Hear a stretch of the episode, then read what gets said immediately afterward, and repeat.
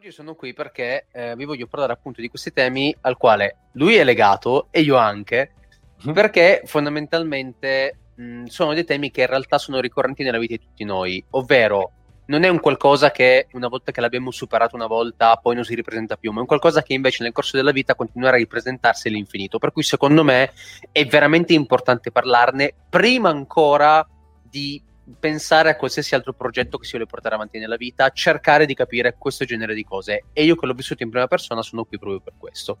Io al momento sono un consulente di marketing strategico per aziende agroalimentari ecosostenibili, ma per arrivare fino a qui ci sono voluti sette anni, ok? Mm. Quindi già questo preambolo dovrebbe farvi capire eh, qualcosa. Detto questo, prima di partire appunto con i tre punti che in realtà sono fondamentalmente legati con la mia storia, quindi man mano che procederò con la storia i tre punti andranno di pari passo, voglio dirvi che oggi ho avuto una giornata veramente del mega, come ho scritto anche nei commenti, è stata una giornata veramente le case di merda, no? Come dicevo prima eh. Samu, che eh, partono fantastiche, ti svegli tutto carico, mattino presto, vai, ti vai ad allenare, sono Rocky Balboa, poi tipo parte il declino e, e forse la sera appunto si, si, recupera. Adesso personalmente mi sento di aver recuperato essendo qui.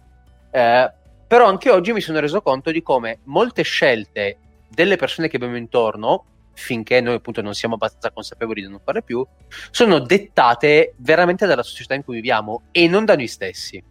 E questo è molto importante. Quindi adesso io partirei dal primo punto, che appunto è la prima parte della mia storia, ovvero quella che va dai 18 ai 20-21 anni, ovvero quando ho iniziato eh, l'università. Io, mh, fino ai 18 anni, ero una persona che era stata cresciuta appunto con l'idea che doveva fare l'università, poi avrebbe trovato il lavoro, non lo so, il posto fisso in banca, in posta, eh, come impiegato. Addirittura sembrava che io dovessi diventare amministratore delegato di qualche grandissima azienda, perché si sa, uno dei genitori ti pompano un po', eh sì, ma vedrai, eh, ti paghi 5.000 euro al mese e ti scassa.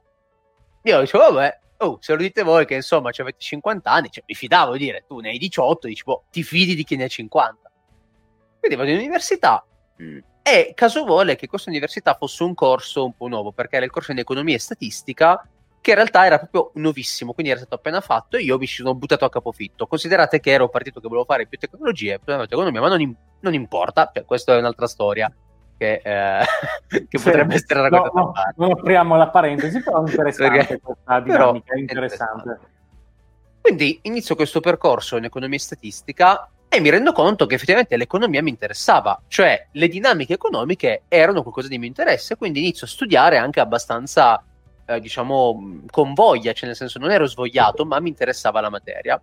Fino a quando dopo, no, il primo anno c'era questo laboratorio chiamato ehm, startup per non economisti, dove proprio si affrontava un processo di startup dove si doveva creare un'idea, creare un business plan e poi presentarlo a degli investitori reali, cioè della gente, quelli della D-Pixel, del Bar Camper, che veramente poi potevano finanziare questo progetto e farti interviste, eccetera. Io non ne sapevo nulla, quindi ho iniziato questo percorso e mi stavo prendendo bene, avevo il mio team, le mie cose, gestivo tutto io, dicevo sì raga, facciamo così, peschiamo quello infatti ho preso anche io gli investitori, eccetera. Fatto sta che, vabbè, il progetto alla fine va di merda perché evidentemente, boh, eh, all'epoca, insomma, non è che fossi tutto sto grande genio, però ho imparato qualche cosa. Cioè, ho iniziato a capire che in realtà c'erano dei percorsi alternativi di cui nessuno mi aveva parlato. E quindi ho iniziato ad esplorare, cioè ho iniziato a dire, ok, ma io posso parlare di startup, di finanziamenti, di aziende, eh, eccetera, però perché nessuno mi ha mai detto che volendo io potevo scegliere? Perché non so se voi ve ne siete mai resi conto, però dagli 0 ai 18 anni quasi nessuno vi dice mai, soprattutto in famiglia, vi parla mai di imprenditoria in un altro senso, cioè non vi parlano mai di imprenditoria come dire tu puoi essere un imprenditore o tu puoi essere qualcuno che può creare qualcosa, o anche solo da dipendente per dire nessuno mi ha mai detto che io potessi essere un dipendente intraprendente, cioè un dipendente che decideva, tra virgolette, aveva delle responsabilità per l'azienda su cui stava. Perché per, per loro, per la gente, la normalità è no, il dipendente sta quello che gli dice, fa solo quello, si aliena soltanto su quello e ha fatto il suo lavoro. Quindi io ho iniziato a esplorare questo mondo, quindi ho scoperto il mondo del marketing, della vendita, eh, ho scoperto tutta la parte appunto proprio di business vera e propria, cioè anche a livello di mindset poi E fino ai vent'anni ho iniziato a studiare, ma della serie che mi sono veramente mangiato qualsiasi tipo di contenuto gratuito eh, che, che, ho trovato in giro. Tra l'altro poi... per il web, certo. Esatto, che tra l'altro poi grazie anche a questi perché ci siamo conosciuti io e Samu, dove siamo usciti un evento appunto di marketing l'anno scorso, però se non avessi mai incontrato i contenuti gratuiti non sarei mai arrivato poi a certe community che mi hanno portato poi a conoscere anche, anche lui. E ho iniziato quindi dai contenuti gratuiti e dai libri. Allora, partiamo da questo presupposto. Leggere vi renderà liberi. Sempre. Mm, Leggere bella. vi renderà liberi. Perché la lettura mh, mm, è un qualcosa che, mm, anche se a volte uno può dire, vabbè, ma io come faccio a sapere che quel libro è scritto da una persona autorevole? È vero, a volte me lo sono chiesto anch'io. Tralasciando il fatto che potete cercare ovunque mh, le fonti, va bene. Però anche il libro scritto tra virgolette da una persona che magari voi mh, diciamo non reputate autorevole può aiutarvi a capire tante cose perché è comunque sempre un punto di vista che magari voi non avete per cui finite il libro e dite minchia questo libro è pieno di fregnacce però intanto sapete cosa non dovete fare o cosa è sbagliato o cosa non vi interessa. Quindi è sempre comunque un qualcosa che voi sapete. Tant'è che io sono il primo che, primo, il primo per dire, sono uno de- di quelle poche persone che ad esempio ha un'antilibreria. Cioè io sui miei 600 libri al momento attuali che posseggo in formato digitale, eh, ne avrò letti tipo proprio assiduamente un centinaio, 150, che continuo anche a rileggere più volte altri 200 comunque li ho letti una volta così, e poi ne ho più di 300 che fondamentalmente non ho mai letto, che ho lì, proprio perché io devo ricordarmi che di tutti i libri che ho letto ci saranno almeno altri 10 libri che dicono cose completamente diverse. Quindi vuol dire che ci sono tantissimi punti di vista da cui io posso prendere spunto e questo mi rende più libero. Questo mi libera dalle convenzioni sociali, perché mi libera dal fatto che io devo sottostare a una sola idea che mi viene imposta fin da quando sono in fasce. Adesso io parlo, parlo, molto spesso del prendere l'abitudine del leggere quelle 10-15 pagine al giorno, cosa che faccio durante la mia, la mia, routine mattutina, però a me di base, la dico proprio un, con un termine molto tecnico, a me di base leggere fa stracagare. Cioè per me proprio io mi, mi devo proprio metterli, io devo schedularmelo durante la mattina, i, quei 10-15 minuti di lettura, 20 magari anche se, se voglio mettermi un po' di più, semplicemente mi prendo bene mentre leggo, perché proprio la, a livello mentale, se penso di mettermi lì a aprire il libro, è una cosa che davvero non mi piace. Però poi pensi a quanto ti può far crescere, a quante cose puoi imparare leggendo. E puoi imparare molto di più rispetto a lo stesso contenuto, lo leggi oppure lo segui attraverso un video, dici le stesse cose.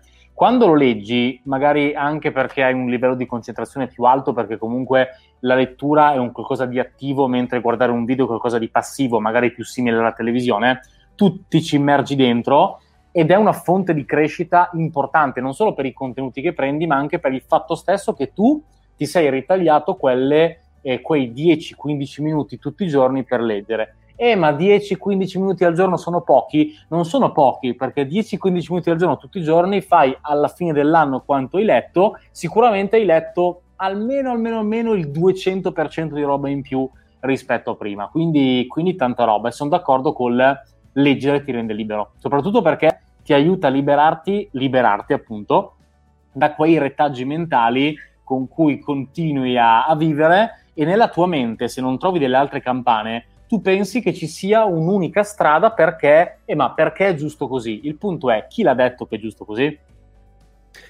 Esatto, guarda, questo è veramente importante perché qui si apre anche un dibattito che io cercherò di stringere, ma che serve per il proseguio, ovvero la linea tra giusto e sbagliato, per quello che riguarda me, eh, è sempre stata questa. Per me è sbagliato tutto quello che semplicemente limita la libertà altrui. Cioè, io ho tutto il giusto vetto sulla libertà. Cioè, finché quello che faccio non limita la libertà di nessuno, io, penso, io sono nel giusto, perché non sto fondamentalmente facendo del male a nessuno, perché secondo me la libertà è il valore più importante che noi possiamo possedere. Ovviamente Anche questo intende... La, la libertà in cima alla scala valori? Io sì, ho la libertà in cima alla... rispetto a tutto, sia a livello economico, sia a livello sociale, sia a livello mentale. Libertà anch'io, sì. Anch'io, libertà per... primo valore. Perché, mm. perché anche lì quando io sono veramente libero di fare quello che voglio, è lì che vedo veramente chi sono, cosa voglio fare, chi sono, cosa voglio essere. Perché se ma prendiamo anche solo le relazioni fra le persone, ok? Cioè, finché io continuo a limitare gli altri, io non saprò mai con chi ho a che fare.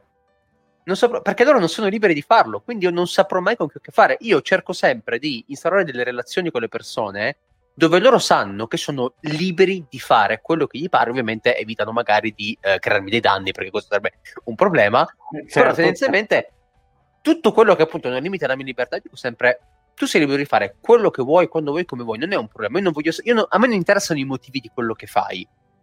Certo è che quando sei libero basta che ti prendi responsabilità di quello che stai facendo, perché ovviamente quando sei libero hai delle scelte, compi delle scelte, ad esempio scelgo l'università, scelgo poi di fare quello, scelgo poi di fare l'altro, eccetera, eccetera. Quindi ovviamente poi la libertà ha anche delle implicazioni, non è che perché sono libero, yeah, festa... No, non funziona così. Quindi assolutamente. Eh sì, che è un Però... po' la, la, la, sfida quando inizi a fare il freelancer. Inizi a fare il freelancer, figata, non ho il capo, allora posso... Sì, è, è una grande arma a doppio taglio perché devi imparare a gestire il tempo, gestire i clienti, gestire le risorse, gestire il conto economico, accantonare i soldi per pagare gli F24, che anche il, ne ho pagato giusto il secondo ieri, che ovviamente siamo andati a, a dilazionarli. Comunque l'emozione ti dà pagare un F24, cioè proprio una... Ah, mamma, non c'è nient'altro al mondo che, sia, che ti dia quel brivido, quell'essenza lì. Sì, sì, ma la vita del freelancer è una vita piena di brio, cioè anche quando, anche quando stai dormendo ti, ti svegli pieno di brio. Però, ad esempio, anche lì, quando arrivi all'università, all'università hai un certo grado di libertà, non è più come le superiori, cioè all'università ti scegli gli orari, ti scegli le materie, ti scegli i docenti, cioè hai un grado di libertà non indifferente, quindi già lì ti rendi conto che... Ma infatti a me l'università gasava e io ho detto, beh, effettivamente è lì che ho iniziato a ragionare sulla libertà, però ancora non ero arrivato a tutto quello che penso oggi, cioè ero ancora in uno stato primordiale, ok? Mm, questo ha determinato anche una grande crescita personale mia, eh, perché io lo dico sempre, io in sette anni ho fatto il santo quantico. Cioè, veramente sono passato da una persona così a una persona così. Cioè, ho, ho fatto veramente... Mh, mm, sette anni fa io non ero questo, non, ma, ma, quasi per niente. Tutti i miei lati negativi erano veramente troppo. E, e, anche se avevo i miei lati positivi, però i miei lati negativi erano troppo, quindi non, non andava bene. Per cui ho fatto questo salto atlantico che mi è servito anche poi per il resto. Tra i 20 e i 21 anni, quindi, cosa è successo? Che io ho detto, sai che c'è? Adesso che conosco queste cose, voglio proprio vedere di applicarlo, che quindi voglio iniziare un po' a metterci le mani in pasta perché voglio capire se effettivamente è la mia strada. Anche perché durante mh, il periodo universitario io avevo fatto uno stage alla TC di Torino, che sarebbe l'agenzia territoriale per la casa, che è un ente pubblico, come, ovviamente come impiegato, no? E avevo fatto tre mesi là nonostante, ti giuro, l'ambiente fosse fantastico, il, la persona che mi seguiva era tipo un dirigente ed era una persona veramente d'oro, a parte che sapeva quello che faceva, conosceva l'economia, mi insegnava un sacco di... mi dava anche un sacco di responsabilità, eh.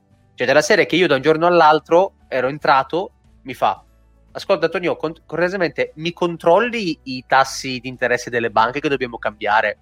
Ma eh, io sono appena arrivato, cosa chiedi a me? Che, metti che ti faccio, metti che sbaglio qualcosa fa, eh, ma se non ti diamo responsabilità, quindi non impari mai un cazzo. E effettivamente è vero. Bravissimo, perché... giustissimo, giustissimo. perché poi effettivamente quello è per cui, cioè, è vero. E infatti mh, mi ha fatto partecipare anche tipo delle riunioni con i dirigenti, cioè è stato veramente figo. Però ho detto, cavolo, non mi sento al mio posto. Cioè, n- non sei. Infatti, ogni volta che ti parlavo, eh, lui non lo so, quasi mi capiva, cioè mi diceva, Antonio, secondo me tu mh, mm, sei sprecato qui, non, non, non, sei fatto per questo, anche se tu fossi dirigente, non, non, sei fatto per questa cosa, perché ti vedo che quando fai cose per altri, cioè ti met, metti il 100%, ma in realtà non è quello che tu vuoi fare. E quindi ho iniziato a ragionare su questo punto qui. Ho detto, sai che c'è? Vabbè, mettiamo le mani in pasta. Quindi cosa ho iniziato a fare? Mm, diciamo, dai 20 ai 21 anni ho iniziato a fare il primo, praticamente il primo anno ma meno che gratis, cioè tipo che ero io che pagavo gli altri per farmi lavorare, per capire quasi. Eh, dove ho iniziato a mettere in pasta proprio a livello di marketing, di business e vendita. Quindi ho iniziato ad applicare tutto quello che avevo studiato. e qui io stavo ancora facendo l'università. Quindi vi dico subito che come fare a mixare università e lavoro? Allora, se ho un lavoro fisso, avete gli orari fissi e fine. Se ho un lavoro comunque flessibile, quello che vi posso dire è che dovete fare molta attenzione a tutto quello che riguarda lo studio, perché in realtà voi quando lavorerete magari dovrete studiare comunque delle cose che vi servono per il lavoro per riuscire a lavorare meglio. Quindi se quello che state facendo all'università non vi fa impazzire, rischierete di trascurarlo e quindi di, diciamo, non riuscire a rimanere più in pari con gli studi. Quindi questo è un consiglio importante che penso di dovervi dare. Oltre a questo, sceglietevi qualcosa che vi piace, perché se no lavorate, cioè, come diciamo sempre, cioè, lavoro per, per lavorare, ma poi sono, sono, frustrato e questo non mi aiuta nello studio. Quindi mh, non, è, non, è, banale questa cosa qui, cioè cercate di capire veramente cosa vi piacerebbe fare. Vuol, cioè, io sono sicuro che a me sarebbe piaciuto fare il cameriere, ad esempio, se poi mi fossi spaccato il culo 24-7, perché mi piace lavorare in ambito agroalimentare, quindi probabilmente mi sarebbe piaciuto. Mi sarei spaccato il culo, però mi sarebbe piaciuto, quindi sarei arrivato magari distrutto nei weekend, però intanto mi sarebbe piaciuto, sarei stato comunque di umore alto, eccetera. Quindi questo è importante. E qui parte, parte la, prima, la prima analisi sulle convenzioni sociali, ovvero, numero uno, scelta l'università, vabbè qua probabilmente voi l'avete già fatta, io vi dico questo, se durante l'università vi accorgete che c'è qualcosa che non vi quadra, che non vi piace, eccetera, non finite la forza. Davvero, cioè, non, non, non sto scherzando. Mm, so che molte persone, ma veramente ne ho conosciuti tantissimi, finiscono l'università a forza perché pensano che eh, gli altri, che ne so, possono dirgli qualcosa perché loro hanno finito l'università o perché hanno cambiato, perché hanno finito in ritardo. Regà, sti cazzi cioè, davvero, cioè, sti cazzi deve diventare il vostro stile di vita perché vi assicuro che tanto la gente vi romperà sempre i coglioni per qualsiasi cosa, sia che la finite con 110 lode, sia che la finite con 65 anni dopo, ci sarà sempre un motivo per cui gli altri vi diranno qualcosa. Sapete perché? Perché voi state facendo qualcosa che loro non hanno avuto il coraggio di fare. Ogni volta che voi farete qualcosa che gli altri non hanno avuto coraggio di fare, vi diranno, eh no, ma, no, ma secondo me... non... No, ma quindi, stai scherzando. E quindi se tanto la gente deve comunque andarci contro perché, ecco, soprattutto quando, quando iniziamo a fare qualcosa che va un po' out of the box, eh, quando, quando seguiamo le nostre ambizioni, quando vogliamo, quando abbiamo la bella ambizione di eh, andare un pochino sopra la media, le persone cercano di prenderti per la giacchetta e tirarti giù. Perché in Italia poi che c'è un'invidia sociale che è una cosa veramente amplificata e al limite del vergognoso, la gente comunque comincerà ad andarvi contro. Quindi a questo punto, visto che in ogni caso i bastoni tra le ruote te lo devo mettere, tanto vale che, te lo met- che, che ti mettono i bastoni tra le ruote, poteva essere un pochino frainteso. poteva essere molto peggio. tanto, vale, tanto vale che se devono inveire lo facciano, ma quando tu stai facendo qualcosa che realmente vuoi, perché purtroppo eh, tante persone, mi sono reso conto di questa cosa anche io, eh, tante persone non si sbattono per le cose eh, per cui vogliono sbattersi, ma si sbattono per le cose per le quali gli altri, gli altri vogliono che loro dovrebbero sbattersi. Esatto. E quindi Ragazzi, la vita è vostra, la vita è una sola. Ciao Andrea. Ciao Riba, benvenuto, grande. Cioè, ragazzi, la vita è, è vostra, eh. cioè ne avete una sola ed è meglio che la sua vita, cioè tutto il possibile. Questo infatti rientra anche nel concetto di libertà di cui parlavamo prima. Perché io sono arrivato a questo concetto? Perché l'idea di vivere una vita nelle catene non fa per me, ma soprattutto mentali. Cioè, io mh, mm, da piccolo venivo preso in giro, ok? Su alcune cose, mh, mm, sia esteriori che non esteriori, nel senso, vabbè. E quindi, sai, cresci pensando, boh, che effettivamente sei, boh, tipo un fenomeno da circo, ok? Cioè, cresci dicendo, ah, perché mi prendono in giro, mi sento così. Però questo, il problema è che se tu non affronti mai questa cosa qui, soprattutto da adulto, cioè ti inizia a pesare a un certo punto, cioè inizi a pensare effettivamente che sia così, quando non è vero. Ok? Cioè, tutto quello che noi diventiamo, che noi siamo, dipende da quello che noi pensiamo di voler essere. Se io non avessi voluto essere la persona che sono oggi, non, sare- non sarei diventato così. Se io non avessi voluto applicare il cambiamento su me stesso, se io non avessi voluto dire, oh, ma sapete che c'è? Ma sti cazzi di quello che mi dite, ma io vado per la mia strada, cioè, ma capito? Uh, certo, e ho perso certo, un certo. sacco di persone sul mio percorso, ho perso un sacco di amici, un sacco di persone che reputavo amici, un sacco di persone che in realtà... Quelli che perdi sono gli amici. No, esa- cioè, esatto, anche lì uh, il vostro percorso all'inizio potrebbe essere un po' solitario, però mh, dopo un tot inizierete ad incontrare persone come voi perché comunque quello che voi emanerete, si dice your vibe attract your tribe, però que- quello che voi, le vostre vibrazioni attrarranno le persone come voi. E chi, tra l'altro, magari prima vi bistrattava, inizierà a guardarvi con invidia, sì, ma alcuni anche con ambizione, alcuni magari anche ad invidiarvi proprio perché vorrebbero essere come voi. A me succede, ma veramente spessissimo, ve lo giuro, c'è una roba che io mai avrei pensato, eh, chi cazzo sono io? C'è gente che mi dice, ah, io vorrei essere come te, vorrei avere un decimo della tua sicurezza, vorrei avere un decimo della... Ho detto, ma non è che devi avere un decimo, cazzo, basta volerlo, basta che ti metti lì e dici, oh, cioè da oggi si cambia.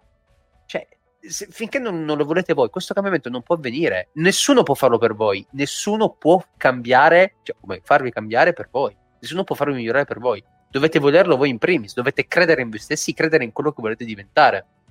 Perché altrimenti questo non è possibile, sia per quello che riguarda i punti positivi, sia per quello che riguarda i punti negativi. Quindi già questo.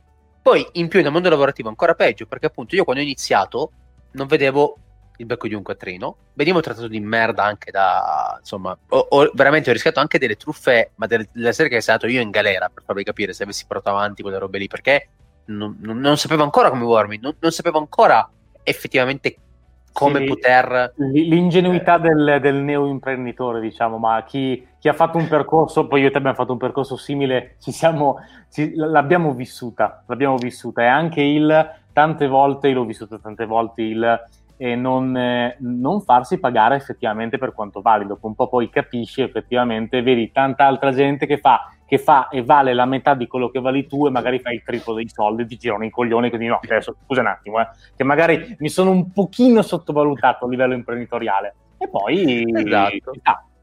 esatto, quindi io ho iniziato a fare questo percorso avendo contro tutti, perché i miei ovviamente, cioè lì quando gli ho detto ma no ma guarda che io in realtà vorrei boh scattato eh, racconta un pochino questa conflittualità perché comunque il, è una cosa che persone allora, sperimentano sì, adesso vi racconto, perché appunto dai 21 ai 23 anni ho praticamente fatto questa cosa qui, cioè ero un consulente generico, all'inizio appunto senza niente, poi ho iniziato a aprire, eh, utilizzare i classici prestazioni occasionali. La okay. ritenuta da conto.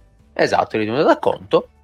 E mm, diciamo che appunto il mio problema all'inizio non era fare soldi, era capire come funzionava il mondo, mettere le mani in pasta, fare esperienza e poi io sapevo già quanto mi sarei voluto far pagare e quanto sarei riuscito, però volevo capire se ne ero in grado, volevo capire se effettivamente potevo essere utile agli altri. Durante dall'inizio di questa cosa, quindi quando mi hanno intercettato, perché a un certo punto io ero dovuto dire che io volevo intraprendere quel percorso, quindi partita IVA, eccetera, eccetera, è scattato l'inferno. Allora, primo punto, le, le persone, soprattutto i vostri genitori, nella maggior parte, non sanno cosa significa a livello legale aprire partita IVA.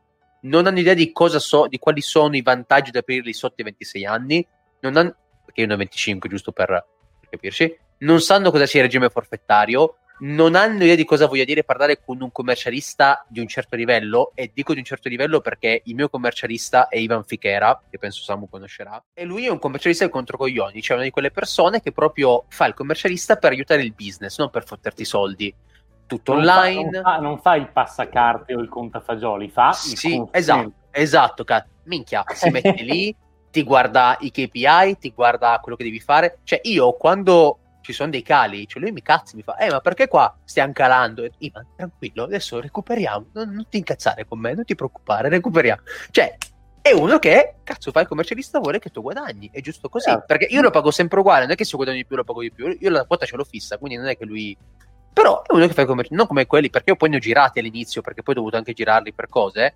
Cioè, ho trovato della gente veramente che definiti commercialisti, cioè, boh, non lo so. No, anche perché il 95% dei commercialisti italiani adesso non dico che siano dei delinquenti perché non voglio rischiare la querela. No. però ragazzi, ragazzi, ragazzi anche no, magari delinquenti indiretti, cioè loro non si rendono conto di fare dei danni perché non sì. si aggiornano, perché minchia non, non, non, si aggiornano sia a livello proprio loro di azienda e sia anche a livello proprio di documenti che devono avere, di leggi, eccetera.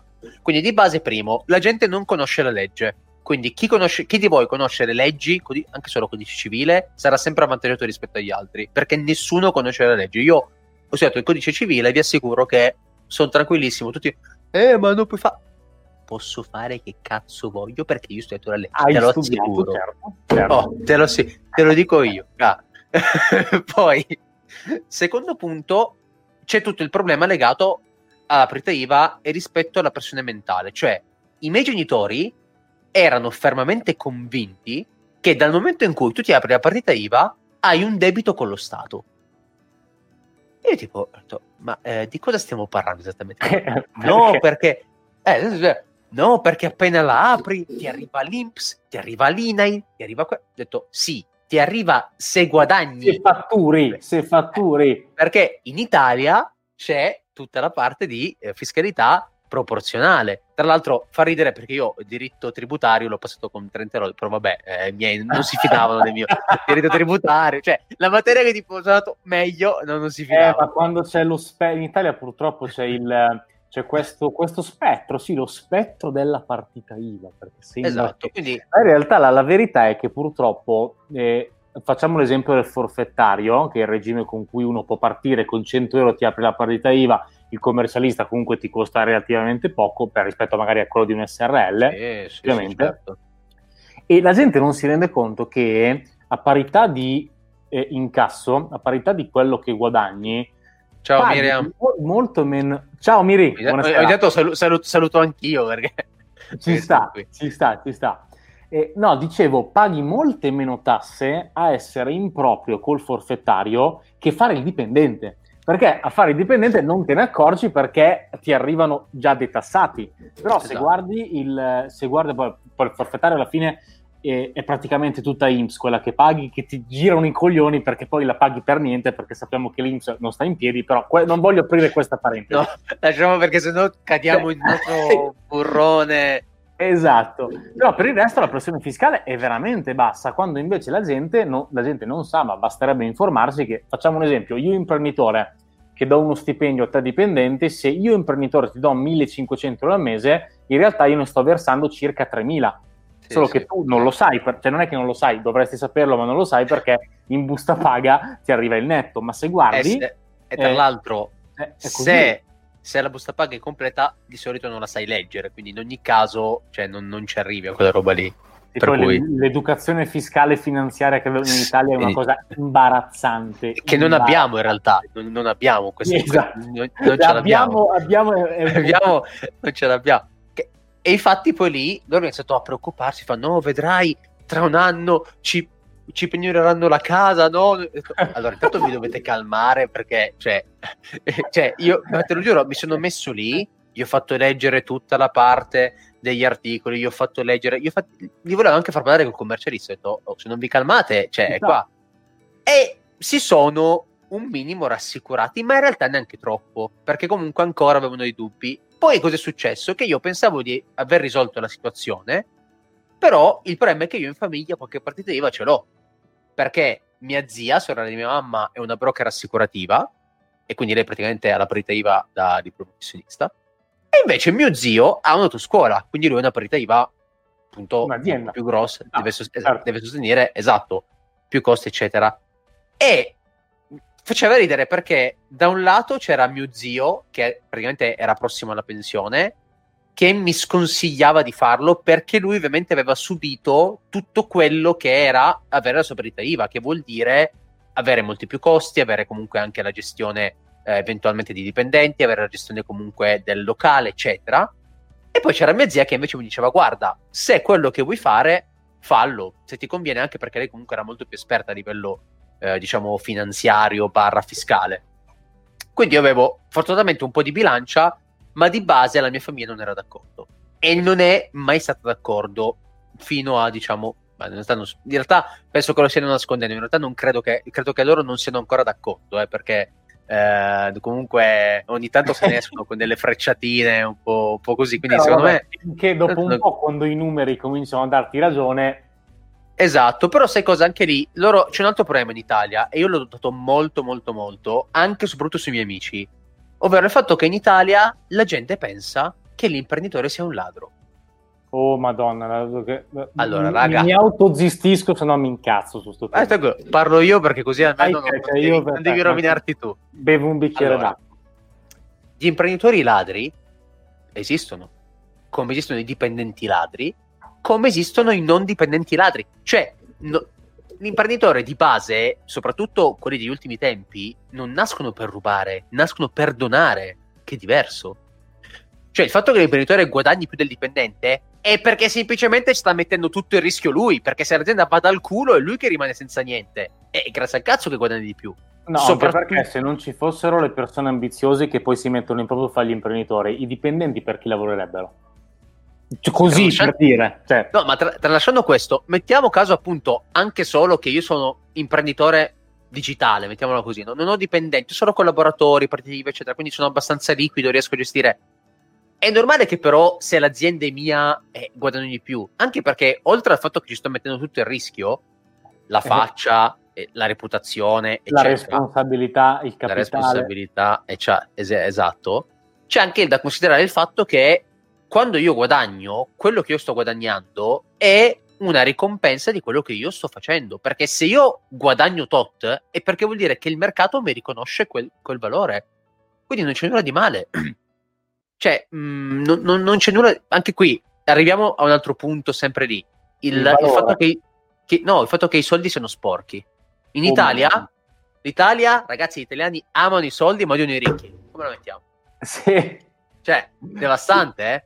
Perché oh. in Italia se sei ricco, in qualche modo chissà cosa ha fatto lui per, si è fatto il culo, cioè non è che ci, esatto. ci sia altra, però purtroppo abbiamo questa, abbiamo, questa, abbiamo questa cosa perché io faccio sempre, eh, ci ho fatto, ci ho fatto un video eh, domenica, ieri, ho registrato un video che si chiamerà eh, la differenza tra raccomandazione e networking, che anche qui è un tema molto frainteso in Italia, perché fondamentalmente l'italiano se vede una persona che è arrivata, di base gli viene da dire, eh, ma ci sarà sotto qualcosa, che cioè, l'italiano ha una mentalità, la generalizzo, cioè ovviamente qua nella community probabilmente abbiamo una mentalità che è, è, che è più, più, sana, più pulita. Sopra la media sicuramente. Sopra la media, ma purtroppo l'italiano ha una mentalità da striscia la notizia. Cioè, oh, cosa c'è sotto, dov'è la truffa, dove qui, di là, vedi uno con... Cioè, se un americano vede uno che arriva al successo, pensa, ma, ma come ha fatto? Cioè, pensa che spunti potrei prendere da lui così lo faccio anche io. L'italiano invece chissà mai cosa fra- che magagna ha combinato per essere lì. Esatto, e infatti anche qui c'è il solito ragionamento del restare nel tuo, non rompere le palle a nessuno, no, ma non, cioè non fare, sta, Antonio, non farti troppi sogni, perché sai, se poi non si avverano, no, ma non pensare in grande, perché sai, qua chi può permettersi di pensare in grande è solo chi ha già la strada spianata. Papà, mamma, con tutto il rispetto, non sapete di cosa state parlando, ma è normale, perché voi, ovviamente, mamma e papà miei, come magari anche di altri, non hanno letto, studiato e visto certi casi studio, perché io che ce li ho sotto mano tutti i giorni, perché appunto frequento delle community, eh, frequento dei formatori, eccetera, quindi posso, ve- posso tastare con mano i risultati, so che non è così. Bisogna farsi il culo, bisogna a volte avere un pizzico di fortuna, che quella, vabbè, eh, se capita bene, se no pace. Sì, ma il bisogna culo anche... lo stai facendoti il culo, altrimenti esatto. sarà difficile bisogna, bisogna essere un po' sgamati, cioè bisogna anche effettivamente sviluppare una certa furbizia, magari perché comunque devi capire quello che stai facendo e soprattutto capire se lo stai facendo bene, se devi cambiare qualcosa, se devi... Cioè, a me anche fanno incazzare, ma no, ragazzi scusate, devo dirvelo perché questo mi servirà.